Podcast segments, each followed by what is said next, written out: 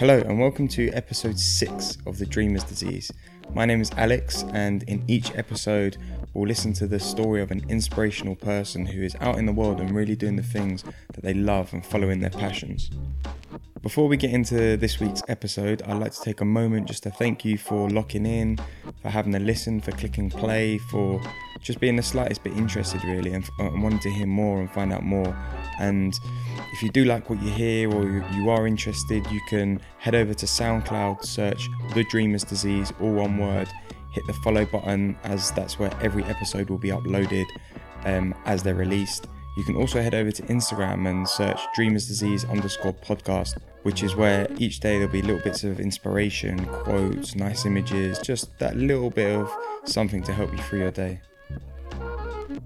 On this episode, I'm joined by Ralph Hardy, who is an amazing, amazing character. You know, we've been friends for a few years now, and he's just such an inspiring guy. He's he does a lot of work, and he's very passionate and um, has a lot of energy towards the work he does in music. You know, be it from his DJing to broadcasting on the radio to being an A&R and trying to help acts further their careers to putting together albums and executively producing them to his club night he runs to everything. He, he does so much and I, sometimes I wonder how he manages to do it all. And we had a very very in-depth conversation about everything that he does along with his experiences of touring with the likes of Jess Glynne and Chance the Rapper and the kind of learnings he got from those. But overall he carries his very strong message with him of you know, living in the now and really existing in the current time and the moment. And It's a very important thing to, to hold with you because a lot of us get caught up in worrying about future and past and we never really concentrate too much on the present.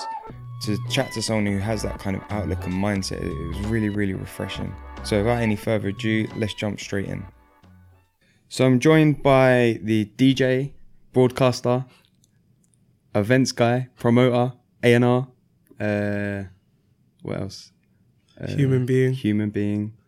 Uh, just all round bad man, good guy, uh, music guy, Ralph Hardy. Hey, hey, Manzi. Um, right, so to kick things off, do you want to let us know what it is you do, who you are, and a bit about yourself? What I do, what I do, first and foremost, is try to exist and remain present in the current time I'm in sometimes I get lost in like um, past accolades and memories and nostalgia, and sometimes I'm rushing to like the next big brap brap whatever. But I try and remember to be now, here now, exist and smile. So I do that most of my time. I try and fit in some sleep when I can, because most of my waking hours I'm working towards bettering music and the culture around it and how it's perceived and how it's taken in. So um, I DJ. I'm a club DJ. Um, I am a tour DJ. I am a radio DJ. Uh, as well as that, I I like to think of myself as a as a credible A and R, to keeping my ear to the the streets for um anything good really. As well as that, I I produce music. Um, I produce compilations, um, Growing Pains 1 and 2. Um, I consult with artists. I manage an artist. I run a brand called Nang, which helps me um, facilitate all of it, whether it's DJing, curating events, etc., um, etc. What else am I missing? I don't know. i've feel like that's most things. It is a lot like. of things when, when once you get me to say it out loud. Yeah when you think about it, you kind of go, "Oh wow!" Like right, I do all of that. yeah, it's mad. So, how did you get to this point? Like, where did you start? What was your first step into this kind of music world? And at what point did you decide you wanted to pursue a, a career in the music industry? Oh, do you know what it is? If I'll be brutally honest, it was in school when LimeWire and BearShare was about, I'll I'll be the guy who who like because you know at that time people would just rename songs and it wouldn't be the actual artist. Like I made it a habit of like finding the, the best bit rate of a song, yeah. and then as well as putting it onto a CD, I would like sequence the CD so whoever's listening to it doesn't feel to skip anything. Yeah. I was always a big believer in like no fillers, sequencing is important, track listing is important. So I would do that and like ended up selling a couple CDs in the playground Yeah. and whatnot. And then before actually getting to DJing, the mixes got around from where I'm from, like East London. So people are like, oh, when's Rouse next seat? I'm like, raw, okay, say nothing. Um, and then from there, I made a DVD when I was 15 in school. The way I describe it was like I was like wretch. Yeah. Like I was too advanced for my time. People didn't get it to begin with. Yeah. But then only a few got it. So I was like, I used to spit, but I used to say, no, you're just not getting it. You're not getting it. And then um, I used to also DJ, but I wasn't. I didn't have enough time to like learn on 1210s, Yeah. etc. I knew the basics. So then I thought, how am I going to still contribute to the, the culture that I love? So then I took upon myself to take my mum's digital camera and then film freestyles and travel to like Romford Youth Club and, and film sets. And then I made a DVD called Show Them Grime that had so many people on it at the time when I look back at it. And if anyone's hearing this, if you have the disc, can you send it to me? What I- was what was on it? What was it? Was it a compilation or? it was show them. It was literally freestyles from everyone who was popping at the time. Like I got Nasty Crew on it. I got Essentials. Rest in peace, any. I got um uh get so yeah. I, I literally have the very first time Devlin touched the microphone anywhere. Oh, really? I remember Wow. Ghetts brought him to Romford Youth Club. And literally just said, "Yo, I got." It. Ghetts was like, "I got this new guy." Devlin started spitting. Everyone was like gobsmacked, literally gobsmacked, because no one knew him prior to then. yeah. Um, so yeah, it was just like freestyles, sets, uh, so many interviews. It was jokes. Yeah. It was proper jokes. Sick. So this was really around like the first wave of UK kind of grime or Yeah. garage, that kind of era of like Lord of the Mics and that kind of first wave of stuff I when it was everyone like- was seeming to do that Yeah, sort of it was early. It was so early. Um, so from then, kind of established my name. That that helped me like garnish a relationship with a lot of people at the time that were like stars on Channel U Yeah, or yeah. people I would look up to Yeah. via different pirate radio stations. So then, obviously, making a friend friendship with all these people, and then um, towards the end of my school t- time, there was this um, this company called um, charity even called Urban Development, Yeah. and they had like they were just beginning to do all dayers, and they had like uh, what they called creatives that will come and like they will pick their brains, etc., etc. And I was like one of them. So I used to help put on events at Stratford Circus, um, facilitate sick lineups, make sure it was credible. Be like I was, I was like an old soul, so I was like the the gap between all the youths and all the adults, and I could had I had the common ground of like Yeah, yeah. colloquial English and still slang it up. Like that was that was key for that, which is very pivotal. I think every company should have that guy. Yeah. Um, yeah, so then I got my foot in in terms of learning how it works in a in a in a business sense and a, just the infrastructure of a of a big company, Yeah. etc. And then from there, I would say uni times. I I used I used to go to um, Hertfordshire. Yeah. I studied philosophy and media cultures. But very quickly, I realized that this sh- is really Yeah. boring. Yeah. So I spent most of my time coming back to London, back and forth. So um, I used to host I Love Live a couple Did times. Did you finish the degree or did you drop out? Do you know what? Yeah, I decided I was finished. Yeah. Yeah, So you dropped after how many years? One, Two. Oh, that's not bad. That's all right, yeah. It's still not, still not a degree, but mate. I I, haven't got one. Wow, yeah. Some of the best people haven't, mate. Try, what? Yeah. Oh, you made me feel so much better about myself. My mum still gives me a side eye occasionally. Yeah, I'm of sure. it's a parents thing, isn't it? But um, yeah, if you can do well without it, you don't necessarily need one. It's a leg up, but yeah, it's not a necessity, in my opinion. Which both of us sitting here have hopefully gone on to prove to a few people. Trust but me. but do stay in school, kids. yeah. If you're in Yeah, it, really. yeah, do stay in school. yeah, Don't don't use us as your examples not to. yeah. Um, sorry, go on, carry on. So yeah, I was um, going back and forth to London, doing as much as I could, really, in terms of um, anything music related. Uh, I uh, I ended up getting an internship. I think the first internship I actually got was at Rewind magazine, um, writing for them.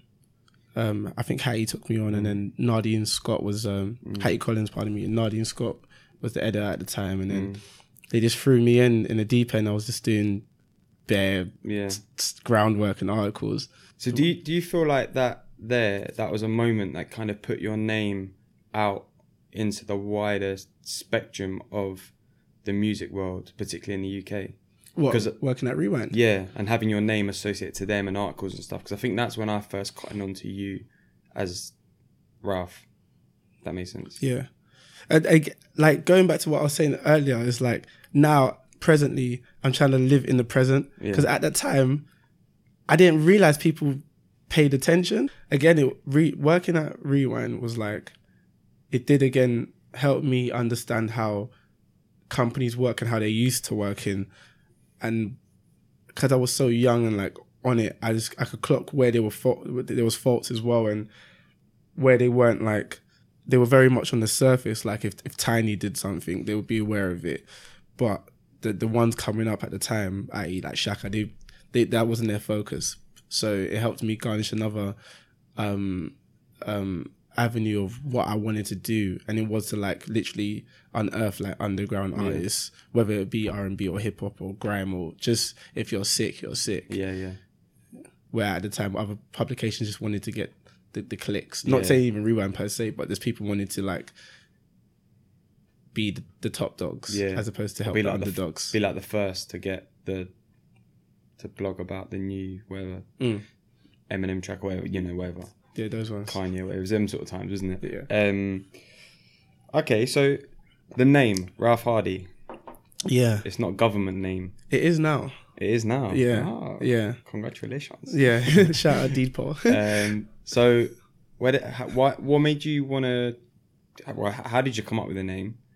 And B, why? so, the story that I say is that it's my middle names, and my grandma always used to say, "Why are you acting so hard?" Every time, like I would put on a screw face if I if I didn't like something, Yeah, and then one day I think I just came into was it sixth form? Must have walked into sixth form, and um, one of my friends at the time was just like, and these are the times where I think I believe I was wearing a Ralph Lauren polo, and he was just, "Hey Ralph, hey Ralph Hardy," and I, I, and you know when you like you're quietly thinking to yourself, "Oh my days." My life has changed at this moment in time since you said it, and I was like, "Ah, cool, yeah, I'm running with that." and that was it. Yeah. Literally, I just thought it was a sick name, and it is a sick name. it is. It is my name. It's sick. Shout out middle names. Yeah, shout out the middle names. Definitely, Yeah, that's mad. So I'm just thinking. Imagine if my if I pursued like life with my fir- my actual first, Yeah. my, my original first and last name, it would be like I don't know if my it could actually be Yeah. very different. But did, did you consciously make a decision, uh, change the name with the idea of pursuing or creating a kind of brand of it, if that makes sense? Or do you just roll with it as like, actually sounds quite sick, so I'm just going you to know, stick with it? I don't know. I don't know which. I don't know if it was the chicken or the egg. To be fair, but I do remember. Um, and I always try and find it, but I can't find it. But there was an interview that I, I once saw or heard of Will Smith, Mm-hmm. and he was like, when he got casted to do Fresh Prince, Yeah, he was like, "I'll only do it if you allow me to use my name, Will." yeah, because he knew that was going to be a role where even when the show is done, people are going to see him on the street or see him whatever and Yeah. refer to him as Will, Will, because of the character. So he thought, I'm going to at least make the character the Yeah. same name as my real name. And I thought to myself, I'm not going to have like a tag name like younger, whatever, da da da, because then I'm going to grow up. I'm going to have to change it Yeah, yeah. at one point. So I'm going to, like, you see it now, like, Ghetto went to Ghetts, Yeah. stuff like that. It's like, Yeah, yeah. never want to have to change my name. yeah, So I thought, what is going to be a name that I can live with forever? And it was Ralph Hardy because it's it's it's a it's two real names, Yeah. two first names, it's two whatever. Like no one's ever gonna. Well, people, I think because the name's so cool, people mm-hmm. always question me like, "Is that your real name?" And now I can say, "Yeah, it's my name." Yeah. But before it was like. Oh, is that your real name? Oh, what's your real name? It's too cool to be your name. I'm like, oh, shut up, man. Just Yeah. let, let me exist. But yeah, so yeah, so at the time I was thinking to myself, yeah, Ralph Hardy, I can work with this forever. I, so I went with it. I went with it, and it helped with branding because, again, it sounds like a cool name. It, I don't know if it evokes any emotion, but the two Ralph and Hardy are very too much firm names. I think, Yeah. but together they do sound a bit playful, like Yeah. like Ralph Lauren and Ed Hardy sound like a play on words. so Yeah, it's, yeah. I think it does encapsulate who I am as a as a brand, quote unquote yeah. and it does help. It does help. This is sick. yeah. In terms of your like your DJing, hmm is that the, the thing that came first? So after Rewind and working there, is that the thing that came first in terms of, I guess, a job like musically, like go playing out DJing in clubs and Yeah, in terms of like regularly doing something, yeah, it would have it would be DJing. Like with Rewind, I, I was I'm like first and foremost, I'm heavy into words. yeah, Like, so that's how Rewind came about, and I had my own blog at the time. And then DJing was like, I almost, I kind of fell into it because I originally like tried to learn, or I did learn how to DJ on 1210s back in the youth club days. Yeah. Yap, shout out, yap, sick. Um, and then, all right, so I used to go raving before I was allowed to go raving, like Yeah. St- Stratford the Rex and Eve Purple E3 and just jumping over gates Yeah. and shit. I used to do all of that Yeah. and that and that was it was fun because I had a moustache at the time. I looked older than my age. No one used to ch- chat to me differently. Yeah. And, but I used to go raving to hear music that I didn't know existed. Yeah, like yeah. I went out to go find new music. Yeah. Same way when I listened to different radio stations or like just converse with different people. But then when I got to uni, I don't know how or why, but the whole culture of taking in music changed. Everything became like a playlist, quote unquote. Like I would just hear hear stuff that I could hear at home, Yeah, my own iTunes. Like I'll go to uh, a, uni rave or just a, an, any other rave, and like I could foresee what the DJ was gonna play next, and I, ne- I never took that as a good sign. I don't I don't really think that's a good thing when you come to DJing. Yeah. If I if the if the audience knows what's coming next, Yeah, exactly. I don't. Nah, that's a myth. So um, so after a while, just like trying to stomach it, I was like, nah, I need to put on my own rave and go back to what I would go raving for to hear music Yeah. I don't know, like stuff Shazam couldn't pick up. Yeah. So then, um, so then I started Nang putting out rave, put doing raves under the monarchy, monarchy, moniker, what- monarchy, Nang, Monica. Monica. What what um what year was this around? 2012. Okay, 2012. Yeah. Yeah. So, but it was like, it was such a daunting thing because, like, it was proper DIY and I hadn't any notion of putting on raves. I knew how to do events, but that's obviously on someone else's time or someone else's money. It's Yeah, yeah, like, yeah. oh, I can create one, but doing your own, like, from contacting the venue, finding the DJs, doing set times and riders and just everything. At Yeah. that time, I was like, rah, all right, cool, let me do it. Did it. And I remember I made the mistake, which I won't do again, is that the first ever Nang rave that I put on was on 27th of July, mm-hmm. 2012. If anyone is hearing this, you might remember that that was the opening ceremony of the Olympics. So, Okay. so everyone and their dog was at home, Yeah. not out. Yeah. So I'm just there thinking, oh, raw, shit, no one's gonna come. Everyone's gonna watch the opening ceremony, opening ceremony, and then um, and go to sleep. Yeah. And then it got to like twelve thirty one, and there was like a mad influx of people just coming through the door, and I was like, raw, you lot left your yard for me. Yeah. That is amazing. So then I did another one and another one and another one, and then yeah, the rest was history in terms of raves. Sick. Yes. And on the subject of Nang, that's obviously now grown from the club night radio show, um, and whatever else might come as well in the future. How did how did you ensure that, that the brand was strong enough as a whole to be able to then develop it into more things and grow it and keep people coming back and almost having having something that people would say, "Oh, Nang, you know what that's going to be about. You know, you- you've been to Nang. You know what it's all about. You've listened to the radio show. You know what it's all about. How have you how have you created that world of Nang? Right, that question scared me because I don't think I have. I don't think I have at all. Like recently, like ah, okay. So in terms of like branding, Nang, like originally one of the taglines was um, uh, "There's no genres in good music, just good music," and that sentiment was like that drove everything. So it would help me like play a song on radio and think, oh, no, I don't. Quote, I don't care, quote unquote, if Yeah. anyone doesn't like it because I like it, and uh, it should be at least enough people Yeah. like me to like it. Like Yeah. if you just like it, you should just do it. You shouldn't just think I'm going to change X, Y, and Z because uh, it, you haven't got the numbers to Yeah, back yeah, it yeah. or whatever. And then more recently, you want the the tag which is proper dear to my. I don't. It's proper dear to right Ralph's heart as opposed to Nang, but obviously Ralph and Nang are one of the same Yeah, by yeah, now. of course. But um, it's um made with care. Yeah, So anything I do, as long as I apply enough care towards it, I'm gonna get the, the response I want. Yeah. Maybe it's not the response I'm I want in my head or I can foresee or think, but whatever comes of it will be true Yeah. to whatever the product is. yeah, It's like, like I don't, because I don't think, and I should, but I don't think about like mass branding or mass marketing or like promo dollars as they say or whatever. I just think, yo, if I wasn't me and I saw this, would I like it? Mm-hmm. And that's literally everything I Yeah. I got. I do everything by that by that um that tone. Like, if it wasn't me and I saw it, would I be jealous that I didn't do it? Type of thing. yeah, yeah, So I might not have like a thousand people come into Nang on any rave night, but if there's a hundred, I I can guarantee those hundred aren't like walk-ins or they didn't come because it's because if you don't, I don't even, Yeah. I don't even get. I'm not even fortunate enough to have like a Friday or Saturday night. I still do it on Thursday Yeah, nights. yeah. So you, you you people aren't like just drunk and just wanting to go somewhere. You've left your house Actively gone out of your way to go to Nang. to this thing. So I know at least I ain't got a thousand people in the door, but I have a hundred solid supporters of whatever I'm trying to execute that in that period of time. yeah, So um, I think that's how I maneuver. It's like I like the word "nang." If, if anyone's unfamiliar, is like a very East London colloquial term, which somewhat translates into like um just being really cool, really Mm. great.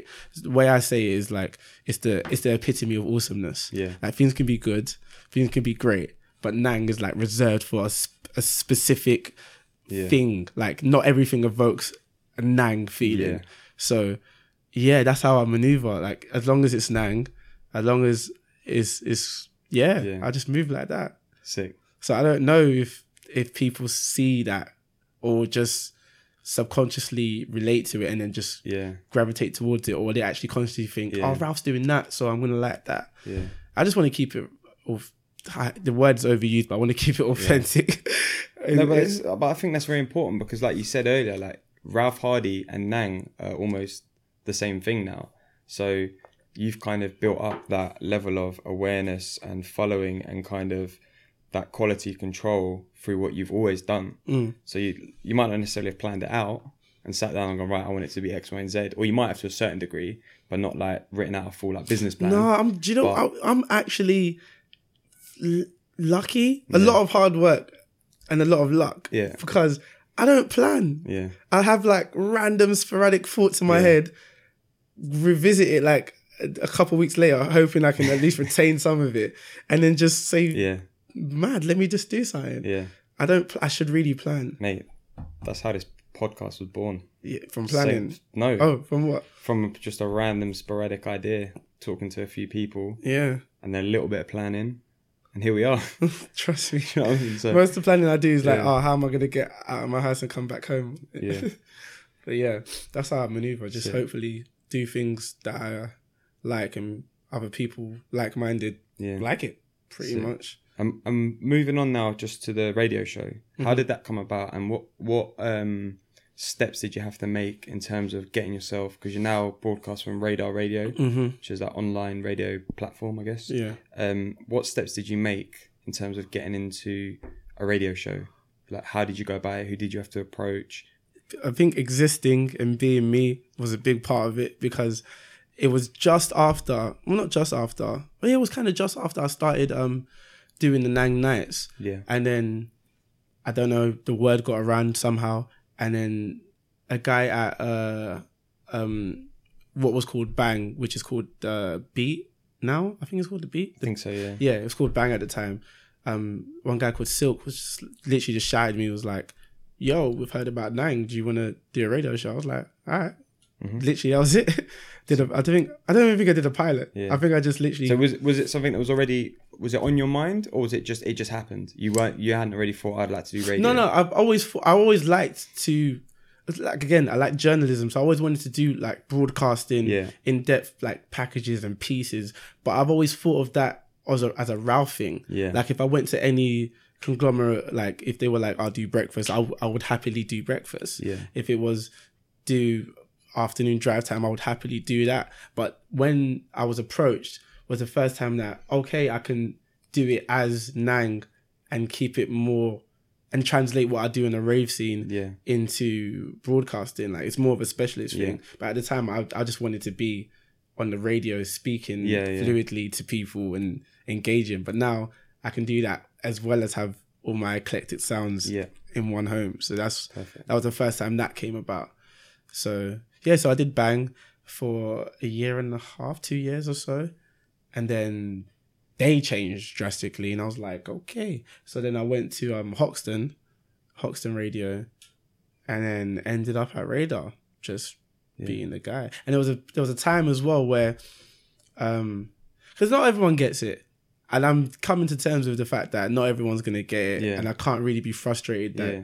you've just you're gonna you're gonna because you probably get it eventually. I can't be frustrated that you haven't got it now. Yeah. So there was a time where I wasn't on any station, but I had invested so many time so much time in doing radio. I couldn't just wait for the next opportunity. So I used to like record essentially podcasts Yeah. in a studio.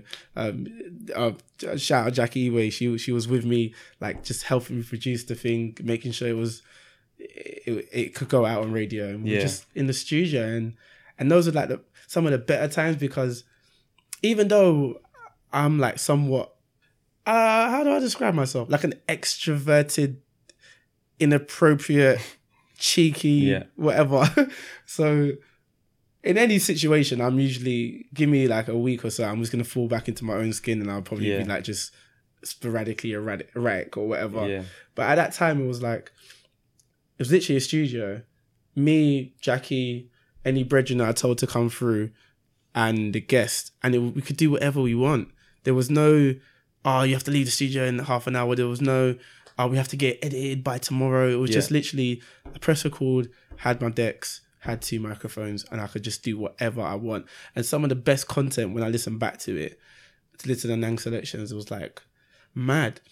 And like, cause I'm trying to organize my even my desktop and my hard drive. I was just listening to like some of the old shows, and I was like, without tooting my horn, horn, I was like really ahead of the time. Yeah. Like I had people like Jams before when he had like one song. Yeah, yeah. I had people like A2 when no one knew what A2 was. I had like J- Jelani Blackman. I had um Andrew Ashong. Some of these names probably were, you won't even register now, but when I had them on the show, like they were like babies in this, quote unquote. No, no disrespect, but No, like but they it were was early in Early, it was early, early. Pardon me, it was early. So I'm like, raw.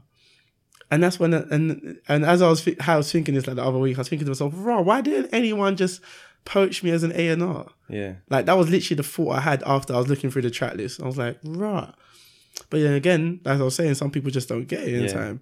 And by the time they get it, Yeah. my fee's up. Yeah, yeah, exactly. We were, and we were talking just before we started recording about your what you do on Nang being a very kind of specialist Mm. sound, and the word specialist speaks for itself. Is it's not for everyone. It's not. It's not for mass public Yeah. consumption because they're not.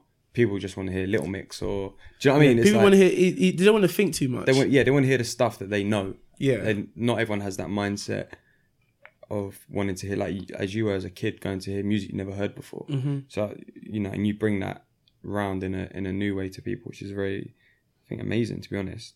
Thank you. Um, but how, well, obviously, you don't want to give away too many secrets. But how how do you go about discovering these artists at a very early stage in their career? What's the kind of or or what is it from the artist where you think actually, do you know what, it's early, but I like them. What's the thing Oh. that stands out? That's the source. um, it's just, again, it's the same. It's the same um, uh, mantra of like made with care. It's like some people might not be good in diction. Like you might not get their words out, but the actual words you can tell that it wasn't just to rhyme. It was like you actually want to get some a message out and maybe just need help in a certain mm. area. Or some people have like that like the Rick Ross ear. And Yeah. I say Rick Ross ear in the sense that they pick immaculate beats to to Yeah. talk over. Yeah, And it's like, rah. Because you could have just gone with the grain and do what the trend is now, but Yeah. you've you've s- sound engineered something that I I can't compare to anything yeah, and then you might not have the lyrics, but you at least you have a direction that can be tailored towards something. It's just it's a feeling. yeah, Like I can hear like the most deadest reference bounce from the studio and hear it as that, but I can foresee your intentions, or I like to think I can foresee what you're aiming for, and that's what I can hear. Mm-hmm. Like I hear between the lines Yeah. in that sense. Just your intentions behind Yeah. the music, like yeah, that's how, that's what I listen for, and just sounds. If I feel something, Yeah. then you've accomplished your job, Yeah. whether you know it or not. It could be like there's certain songs that I know like my my right mind shouldn't like. It's it's boom. Some people make like the sickest structure, like they understand an eight bar intro and then the pre hook and the pre verse and the bridge and the mix down and whatever. But when I listen to it, I don't feel anything. I just feel like oh, you just made a song formula. Yeah, like. But other people don't even know what they're doing, and then sick like that. Yeah. There's people like um, Oscar World Peace. I always use him as an example Yeah. because he has mastered the skill of saying everything in like two lines. Yeah. So if you give him eight lines, you're gonna be like overwhelmed Yeah, with yeah, yeah. whatever he's gonna say. And there's there's people like like Slowthai from from oh I don't want to say incorrectly. He's Slowthai, not from London anyway. So he he has a he has his voice cuts through beats. Yeah. Like he won't be he'll be saying the most simplistic thing like like drug dealer, I wear Nike, not Fila. Yeah. But how he says it, it's like rah and like Fekky. Fekky can say your girl's ugly, but the cadence in his Yeah. voice is like and your girl's ugly and I'm like, yo, this is amazing. And I think I think people can hopefully hear passion that you're even just speaking about this stuff. Oh, sick. So they can like I can see it. I can visually see Yeah. like the arms up in the air as you're talking to me. Like you're very animated, but it's also in your voice, which I think is what you're getting at with these artists as well. Yeah. And you've most recently kind of channeled this into as you mentioned, executively producing compilations, Growing Pains one Mm. And two. Sick. So That was what? a nice segue by the way. You very should be in radio. Mate, I should, innit? hey, someone sign me up. wow. Um, what is it that you do in terms of pulling it all together and executively producing? What's what's what does that encompass? Okay, so it's beautifully tied in because it's it's literally growing pains in the sense that, um, like I did the raves. I would book artists, I would book DJs that fit the tonality of what Nang wants to do, and then in radio I play the songs I want to do and get, book the acts that I want to hear their story, etc., etc. But I never had like a physical product to say this. If you want to know what Nang is or what Ralph does, go to this. Yeah. Because I, I can say go to listen to a radio show, but unless you listen to like five or six, you won't really get the the continuity of it all. Yeah. Or unless you come to like two or three raves, you wouldn't understand fully that this is it's like a house party feel in a club Yeah. type of thing. But with the compilation, you can listen to it and digest it fully. So Growing Pains One was more of a a, a compilation, as it is a compilation. Like I would I would shout artists that I had a a, a, a, rapport with, and get songs with them. Um, I would get other songs that weren't finished, and then I'll add my own production, or I would like make it full. Like I might add like a clip or something in there, or, or give it a different mix, and then. Some of them I actually went to studio and sat there while still we were coining the idea together, and then when I had like enough songs, I would like listen to it in different orders and listen to it in different days and get a different mood, and then I would sequence it, and then it it just became Growing Pains One in that mm. sense, and it was very much majority like just getting songs from people, but in Growing Pains Two, I wanted to tell more of a a, a story to follow on from Growing Pains One and make it more co- cohesive with with like more voice notes and more um uh synergy like i i got a violin player to come in yeah. to play on some of the songs so if you if you decide to listen to it from track 1 to 24 it will sound more like an album yeah so growing pains 1 is more of a compilation where growing pains 2 is an album that flows all the way flows through. more consistently they both flow like yeah, pretty no, sick. as in in terms of like a story yeah like you could listen to him random order on shuffle but yeah. if you listen to it from 1 to 24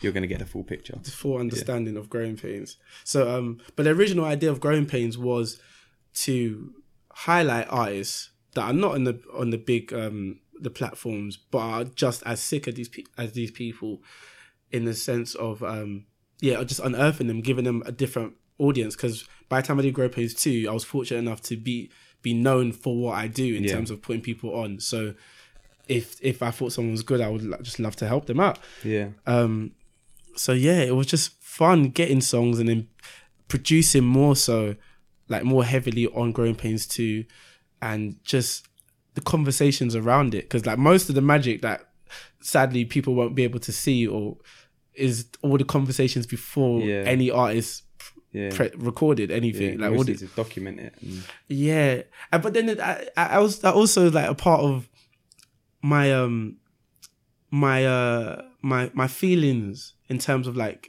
going back to Made with Care. Like when I originally did Nang the raves, one of my original premises was all right, you can come in a rave, but no cameras. Yeah. yeah. So there's no literally the first documentation I can think of of a Nang rave is Nang's second birthday. yeah. Like before then, like because I garnished like a family of people that will come regularly, they all knew by now. Alright, if we're in the rave, don't Snapchat it, don't Yeah, take a yeah. picture, whatever.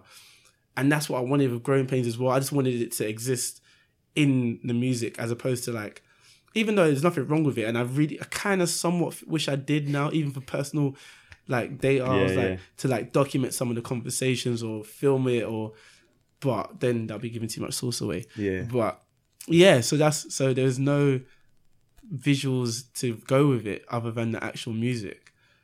But visuals are really important. Yeah. They are really important.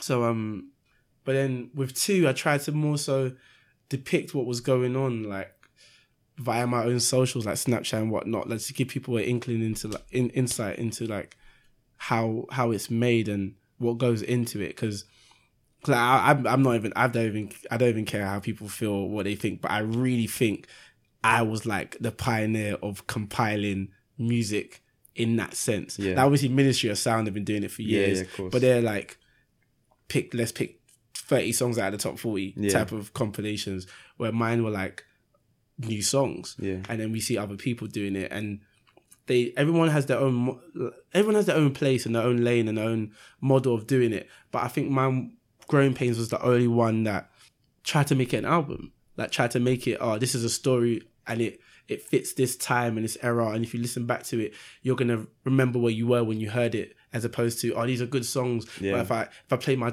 my my child in like 10 years Yeah, this yeah. they're not gonna they're not gonna get it. And I, and I won't be able to like even describe it. Whereas um most of growing pain songs they're like like for example careless you it's about a girl wanting it over too much and he's like chill out a second. Like Yeah, that's that's a very i don't know it might- it might be for everyone but i know people that that can apply to i know Yeah. people that can hear that. And when they listen to it i can see in their face like think back to that time when it's applied Yeah, to yeah. them type of thing so that's what I've, i pride myself on growing pains that every song every song potentially could just have been a single Yeah. in that sense. Not, no, there's no fillers. There's no Yeah.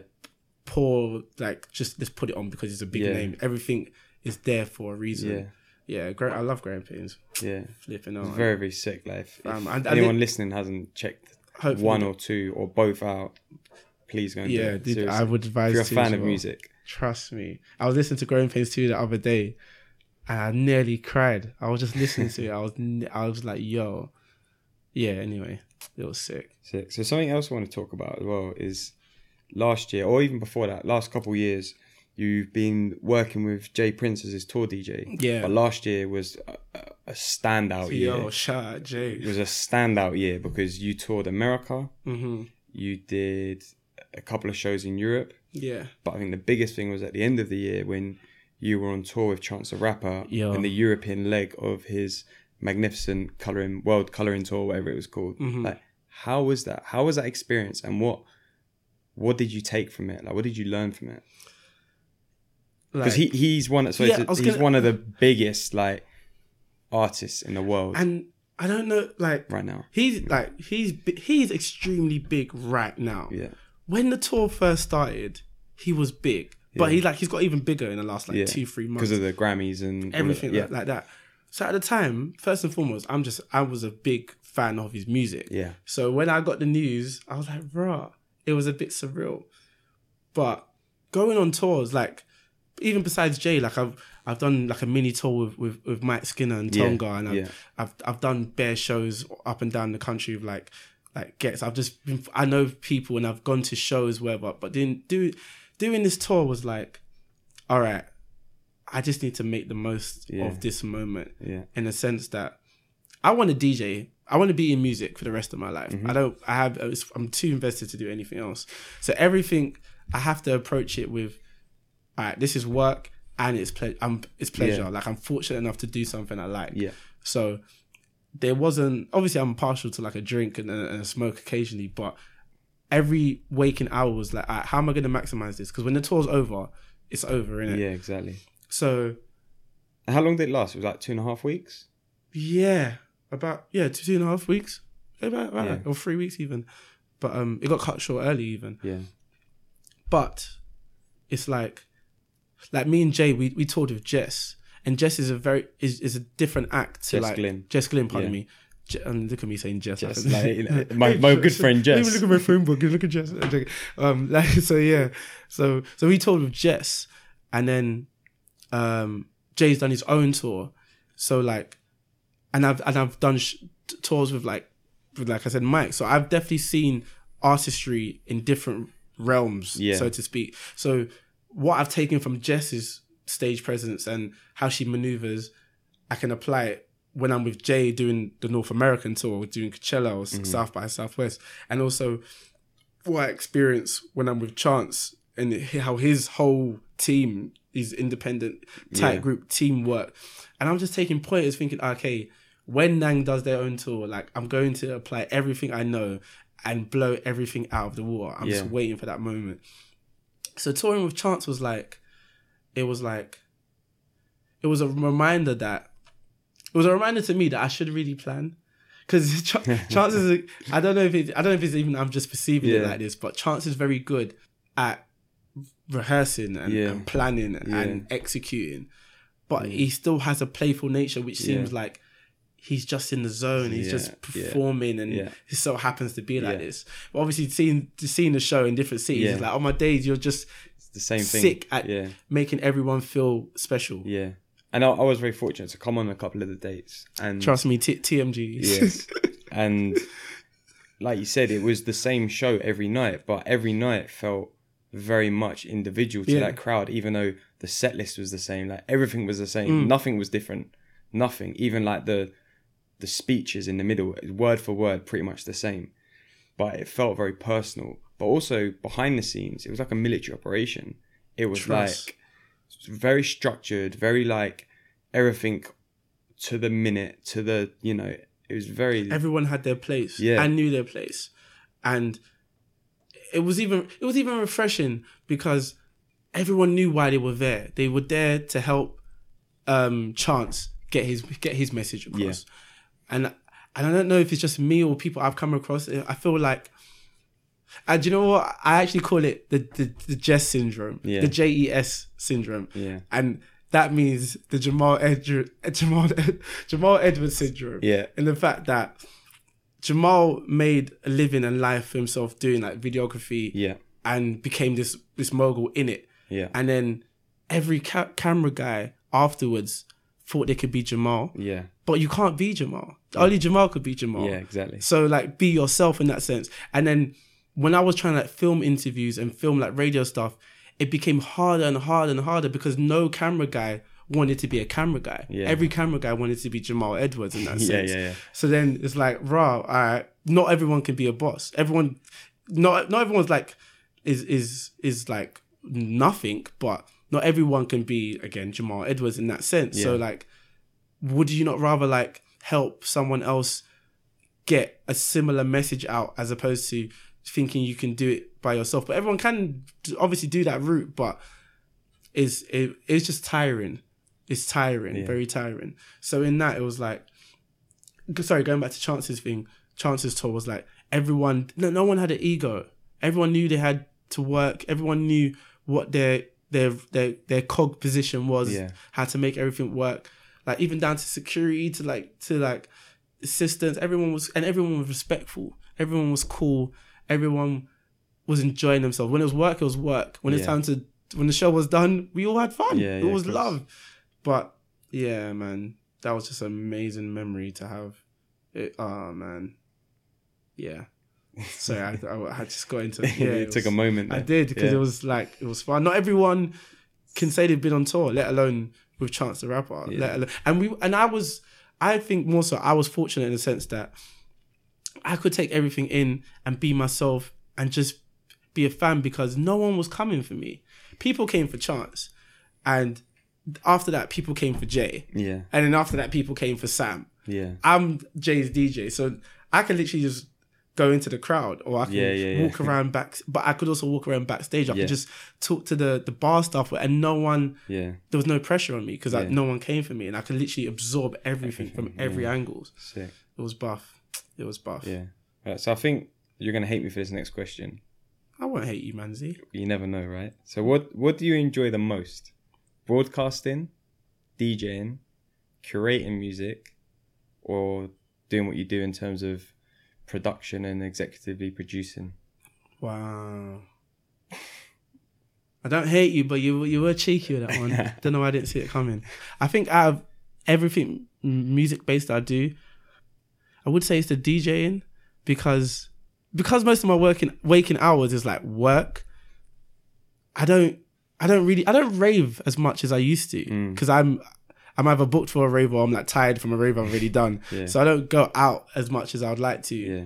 unless it's like ah deviation. I fucking Yeah. love. Oh, can I swear? Yeah. Okay, I, I love de. I've probably tried not to swear, thinking Yeah, no, I, I can't be swearing. Anyway, like I love deviation. Deviation's on. I'm there. Like when Plastic People was about, I was there. Yeah. If I'm in South London, I'll be like, yo, let's go Corsica because I, I know these Yeah. places are like very close to home in terms of how I would like to receive music. Yeah. But when I'm when I'm DJing, it's like that's my that's me going out. Like when I'm DJing, if you Yeah. know, like you see me DJ, I'm I'll take my headphones off. I'll go in the in in the crowd Yeah, and yeah, dance yeah. myself. Like I'll I'll catch a wine by the booth, whatever. I'll do whatever I can, like a normal raver, because that is my that's my outlet of just enjoying myself. Like I'm trying to help people enjoy themselves as much as I'm trying to help myself enjoy myself. I would hate to be like one of those other DJs who just press play and just Yeah. stand there and they're focusing with Yeah. all their brain power and you can see it and they're not moving, it's rigid. Yeah. Like you could play the most current Migos song or whatever and then you're moving still. I'm not gonna move then. Like you just you're just a you're just a very, very advanced playlist. Like Yeah. I don't I don't I didn't come for that. I didn't Yeah. Yeah. so I'm like enjoying every second of me playing music. So I think that's that's fun. That's fun to me. Like seeing other people like Yeah. like there's be times that I'm DJing, I just spud some random person Yeah. because they they got it. But when you do like a very acute mix Yeah. and no one can hear it until it's been heard, Yeah. but then that one person that gets it Yeah. ha- is compelled to say, "Yo, gun Gunfinger, Spud, or whatever." But- that's a that's a very Yeah. that's a trophy to me. Yeah. That's a trophy I was me. gonna say it's the one time where you can really have a connection with people who are enjoying what you do. Because on the radio, it's very much you talking to a microphone, Mm-hmm. people enjoying it, or people indulging in growing pains. They're very much in To their own world, themselves. listening to it to themselves, enjoying it. But when you're out and you're playing, it's See it. you can see it. That, you can feel it as well. You get the reciprocation of people enjoying it and to spudding you, Yeah. or giving you that knowing look or smile, or requesting a song, or you know that they feel like they've got a connection with you as well, which is I think it's like No, it's, it's it's a such- special feeling It's to have. It's so buff. But then, like, even though that is the one thing I do love, uh, all the music parts, like, but curating these last two compilations was like, it was therapy. Yeah, Like, like, not to be like mundane, but like a lot, a lot of times I'm not as happy as I feel. I used to not be as happy as I feel, and like being able to express it via other people. Yeah. Because most of the songs were like made via conversations and explaining what I wanted growing pains to be. It's like the growth within pain and like yeah, yeah, pain and growth is like and hearing how everyone's interpreted ter- interpreted the conversations yeah, and got it out. It's like raw. So now I can just listen to I can listen to my own therapy. It's sick like that. And wait, uh, when I and the new the new music that's coming is gonna be like, growing pains free. do you know what? I'm I'm in a happy space of just creating music. Yeah. Maybe it's for growing pains free. Maybe it's just like random singles. Maybe it's like maybe I'll start rapping. Maybe I'll start singing. Who knows? Yeah. But the music I've been making is like, yo, Yeah, I can I don't even know why I was ever sad. nice. I like that. It's good though, it's a reflection of your how you are and how you feel. That's kind of what music is, isn't Mhm. it? Right. So if you could, again, you might hate me for this one. Oh sugar. If you could emulate one person's career, who would it be? Wow. No, because instantly when you said that, I thought of everyone I, I look up to, but I don't. I don't know any one person I would like to like emulate in terms of their career. To be fair, like I, because I don't like I don't want to scare anyone, but rules are really like cliche as it sounds. Rules are there to be broken. Like there's there's patterns and formulas and Yeah. structure, but to do everything by the pattern, formula, and structure is like anyone else could do it. Anyone who's good at revision, anyone who is good at learning could do what you're doing. But to execute, you there isn't any like formula to Yeah. it. But um, so it's like I'm trying to like I'm trying to perfect being myself, but then still respecting that there are like infrastructures, Yeah. like. Like I might go into a label meeting and wear sliders. Yeah. It's not against the law, but I do know people will give me looks, but it's still an expression of myself. It still tells them like, "Yo, I'm here. I'm Yeah. here, Yeah. but you, you, I don't, uh, you don't own me Yeah. in a sense." But it comes down to that thing you were saying of being true to yourself and in just living Yeah. now and in the present and just Like I love a tracksuit. Yeah. I love a slide. I love breathe my toes. I got nice feet. Obviously, I wear socks, but I like to breathe in that regard. I don't want to be confined to like chinos and a shirt in madness. yeah. in madness. So yeah. So in that sense, it's like, in terms of people that I rate, and I've always rated, you've got Zane Lowe from when he was on um, Radio One. The way he, like he executes like a link to a song. And then the song's also great as well. It's perfect. Like in the, all these old segments, like Zane Lowe is one guy that I do like, and then there's Benji B. Like I do like in so many words consider Benji B as a white version of me. Like he he just he's so smooth when he wants to be smooth, and but he will still play like an erratic song, Yeah. and it still merges like all these sequences and all these like idents that he has, and like he actually cares. Like he he would have a uh, I don't know, like a Maida Vale session from an artist from Australia or whatever. Yeah. That no one in this Yeah, yeah. country, or maybe like seven people know. Yeah, yeah. But he will still give that an hour of the show. Yeah. um Ebro, Ebro from Hot 97 as well. He's like he's if anyone it will be him because he's been within music all his life pretty much from when he was like 15 doing the ground up to where he is now and similar to me in the sense that he actually has relationships with these people and he's he's fortunate enough to be like privy to information that's Yeah. early goes studio sessions midway like and do everything he wants like he can be who he is on radio still acknowledges radio Yeah. Is um gas it up a bit, but you can still tell it's him. Like Yeah, you can yeah. still tell he's done it to the point where that it's it's second nature again. Like he just he just be himself and a radio guy at the same time. He's a G. So last couple of questions. Yeah, round up, round, yeah, yeah, yeah. So if we could wind back time and go and visit that boy in school who was making mixtapes Yeah. and selling them, what three things would you tell him to start doing? And what one thing would you tell him to stop doing? I would instantly tell him to stop comparing yourself. Comparison is the thief of all joy. You could be the sickest person, have the sickest everything, and be the sickest version of yourself. But once you start comparing yourself to anything or anyone, then you're just you're just depriving yourself of being there at that moment and, and and taking everything for what it is. And I used to do that so much. I'll be like, "Oh, I'm sick. I'm sick," but oh, they've got they got an endorse, endorsement from that clothing brand, or oh, they got booked for that festival. But then I forget about all my blessings and everything that I've managed to accomplish, and it's like, I don't want to take the piss. I don't want to. I don't want God to look at me like raw, like what man gave you this and you're still Yeah. flexing. Like I don't want. I don't want to ever yeah. have to go through that again. So even though I do aspire for more, and and there is like references of like how things are done or how, people are doing things, I try my hardest not to compare myself because no one can be me.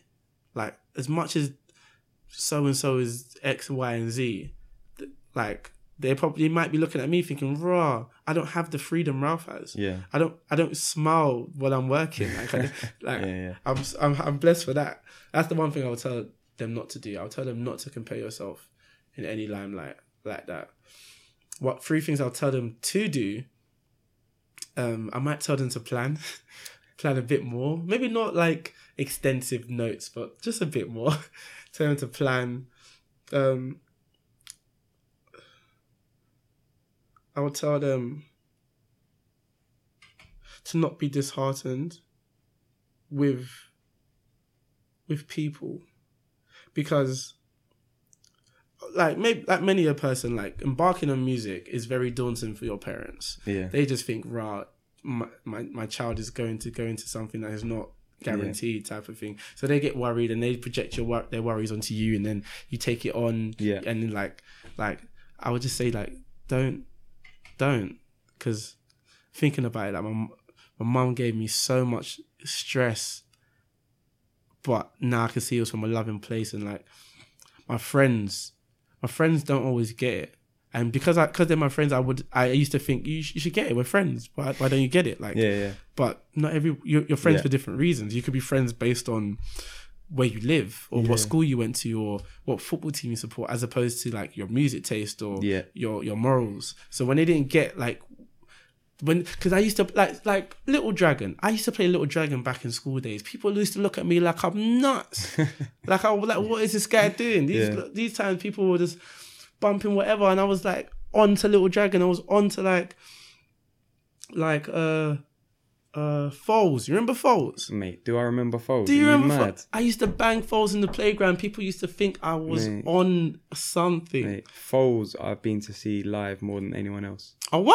I, I didn't know that about you. I didn't know you like Foals like that. Properly. Sick. Trust me. But yeah, like to that to that degree it was like, and that's where, and even even in that, I was so so I don't even know why how I condensed that, but I told I would tell them to not, I'll tell them not to compare each other, uh, and I said what I would tell them to do is to have time for people that don't get it Yeah. in a sense. And one more thing to start doing. One more thing to start doing, um, to my to the, to the younger Ralph. Um, big up yourself more. I would tell him to big up yourself more because I used to be, I am still, but back then I was like a very strong believer in if it's good, people are gonna hear about it Yeah. that is that's a myth and a fable. Like you can be the sickest DJ, rapper, MC, producer, broadcaster, whatever, but unless people, unless you're actively telling people this is what you're on, ain't nobody got. They got their own agendas. People Yeah. got their own lives to live. They're not gonna be like. Some there's a few that search for good things. Yeah, Other yeah. people have to literally be spoon fed. Like Yeah. have to have to be delivered to them, or they're not gonna know. Like I used to be on DJ, and I used to think, all right, cool. If you know I DJ and you know what type of music I play, you're gonna book me. But if I never, I never put out that I wanted to be booked, so then no one booked me. Yeah. Like so, it's like don't don't think it's it's bragging, or don't think it's being obnoxious, or don't think you're, you're just being like big headed or whatever. Like you just need to like put yourself out there. Like I did a DVD and bare people didn't even know. Do you know how long it was to like? and I'm talking like my PC. I will burn the DVDs myself. I will write on the DVD myself. I will print the covers. I'll, I, buy, I bought the cases. I went to Rhythm Division. I, my brethren that had cars, I'll sell it at the cars. I went to the parks, did it all myself.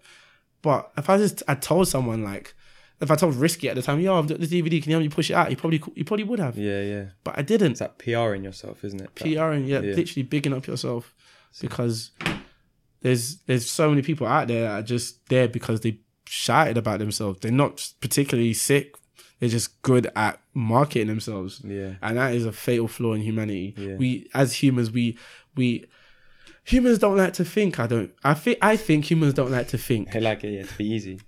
They like life to be easy. Hence why, no disrespect to people, but they love like uh, national radio because Yeah. the lyrics and the songs and the melodies are easily digestible. There's no intricate bridges. There's no key changes as much. Like people don't want to think too much because when because they don't they're not used to it. They just, they just dismiss it.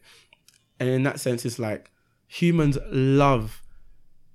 Or no, not even humans. People I've come across love to celebrate mediocrity. It's like if if I don't have to think about what you've just said or done, it's amazing. Like, oh my, oh yeah, yeah, I know. That, that, yeah. No myth. Like educate. Come on, sometimes Like there's there's space for everywhere, everything. But yeah, I'm just tired of like easy stuff being the benchmark for for life. Like one of the reasons I do music is like so when I when I have kids, like obviously I didn't have that this in my parents, but Yeah. there's been parents and people I know like ad- adults that are adults adults like uh, double my age. Yeah. No, I'm an adult, of course, but people double my age they'll be like done that that classic. Oh, if you remember this vinyl, remember this like uh um I don't know who we're gonna. Uh, I don't know who even to reference now. oh, this Billie Holiday vinyl. Like, Yeah. remember this is how music was in back my day, and I'm like, sick. This and I, and I, they'll put me onto Billie Holiday. Yeah. Whereas I don't like when I have kids, I don't want to be like to use him again as an example, Young Thug. I don't want to be like, oh, remember this is a Young Thug vinyl. Remember this is what we used to listen back in the day. Listen to back in the day. I'm like, Yeah. no, I don't want that to be the sole representation Yeah. of my generation. Yeah. And it feels like it's going that way. It's like I feel like most people are going to tell their kids about Drake. Like they're going to tell them Yeah. about Drake, but who else are they going to tell them about? Are they going to tell them about? Uh, I don't know, Avelino in A2. Are they going to mention that part, or is that going to be just for us at this present moment and never get passed on? I I would dread the fact if it never gets passed Yeah. on, because there's so many people that Yeah. that could get lost in the frequency. I don't want that to happen. Yeah. You literally just answered my next question as well. Oh, what was it? It's gonna be what's the, what what would what is your ultimate happiness goal? Oh yeah, yeah. That would probably be it. Like Yeah. being able to like speak about music to the next generation or Yeah. like my kids, etc. And and be proud to say this is what your dad listened to. Yeah. This is like my c- collection Yeah. of music. This is my podcast. If you want to li- listen, Yeah. internet's gonna be so mad and advanced by then, raw. But yeah, it's gonna be like, yo, this is it. As opposed to like, even at that age, then I'm gonna have to end up doing research because I've forgotten or lost touch with something. Like, nah, I just want, I just want credible music to last, Yeah. to last. Whether it is with the hundreds or the thousands or the millions, like I just want it to be not forgotten. Yeah. Yeah, Right. Amazing. I, I want, yeah, life is sick, man. It is. That is mad. So before we wrap up, before we sign out, Yeah. Can you let the people know where they can find you in online spaces? See, like, even- from everything from you to Nang to Growing Pains to this is even like this is goes back to what we were saying before about like um like conversations like when I do interviews when I do interviews I'd rarely ask where can people find you because I feel like if you cared about what we just talked about Yeah. I wouldn't need to you would be like as soon as it's over oh, I need to google this guy I Yeah, need to yeah. whatever but then some people won't unless they hear me actively say you can find me on Twitter as Ralph Hardy Instagram as Ralph Hardy SoundCloud as Ralph Hardy Facebook as Mr. Ralph Hardy uh Snapchat, Mr. Ralph Hardy. Whatever social media? I don't even like social media Yeah. like that. I like to exist in the. I had to talk to people like this, but I'm I'm very aware that's all this is Yeah. very pivotal in terms of getting your Yeah. message across. And Nang, Twitter Vas Nang, Instagram Thats Nang, That's Nang. After my elocution's a bit Yeah. mad. Everyone thinks I'm saying V. No, T H T H A T S. Thats Nang on Twitter, Instagram, uh, Facebook, uh, Snapchat. yeah. Yeah, thatsnang.com. Yeah. Still need to if I need a web designer. I really need to get a web designer. Um and oh SoundCloud. SoundCloud is like the holy grail in terms of the regular outputs of Yeah. what Nang does. So um but I, now I have two SoundCloud accounts for Nang. One is Vats Nanga and one's Vats Nangist. That that's Nanga has all the compilations and songs that Nang will put out and has put out. And that's Nangist is all the radio shows. Yeah. Okay. And then obviously Ralph has his own SoundCloud. Father Ralph. In the third person. Yeah. I, I- is that is that pompous to be talking? Mm. Yeah. yeah. The end was a yes, a polite yes. No, it's, But- well, it is now because it's your official name, yeah. but before it wasn't.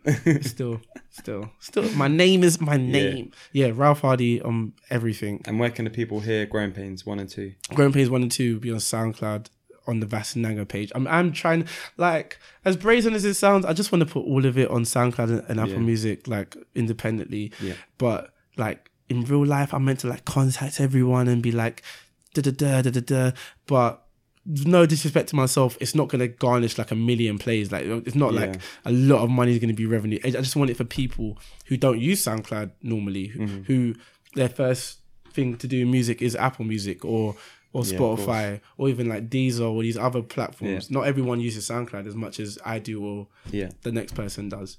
So I do want to put it on all that stuff. I might just do it. Yeah. By the time it's out, I might just have it and Yeah. just face all the emails and ats afterwards. Yeah. Like, but yeah. So yeah, that's life. And you can catch me at Nang at Nang Rave on Ra- Radar Radio every Thursday, one to three GMT, supplying you with new alternative nice grooves brought to you by people that care. Because if I don't care and you don't care, who cares? Made with care. Made with care. Trust me. Exactly. All right. Well, there we have it, guys. I'm hoping that um, you've soaked up Ralph's passion for Yeah. music, the way he lives his life. You know, a very important message of living in the present and the now and, and, and existing now, Mm-hmm. um, and not sort of living in the future and the past too much, because we only ever live now. It's the only time we ever live in, Trust and me. only ever time we ever will live in. So Trust might as well me. appreciate it. Unless you're like on a flight to Australia and manage to get like an You get that weird, two. yeah, that weird like time travel thing going on. Um, but yeah, thanks for locking in. Hit us both up on Twitter. Love to know your thoughts, any comments, any more questions you've got for either of us. Mm. Um, And if you've got sick music, just send it my way. exactly, exactly what I was going to say next. You just literally read my Oh, mind because I want to hear it as well. I say nothing.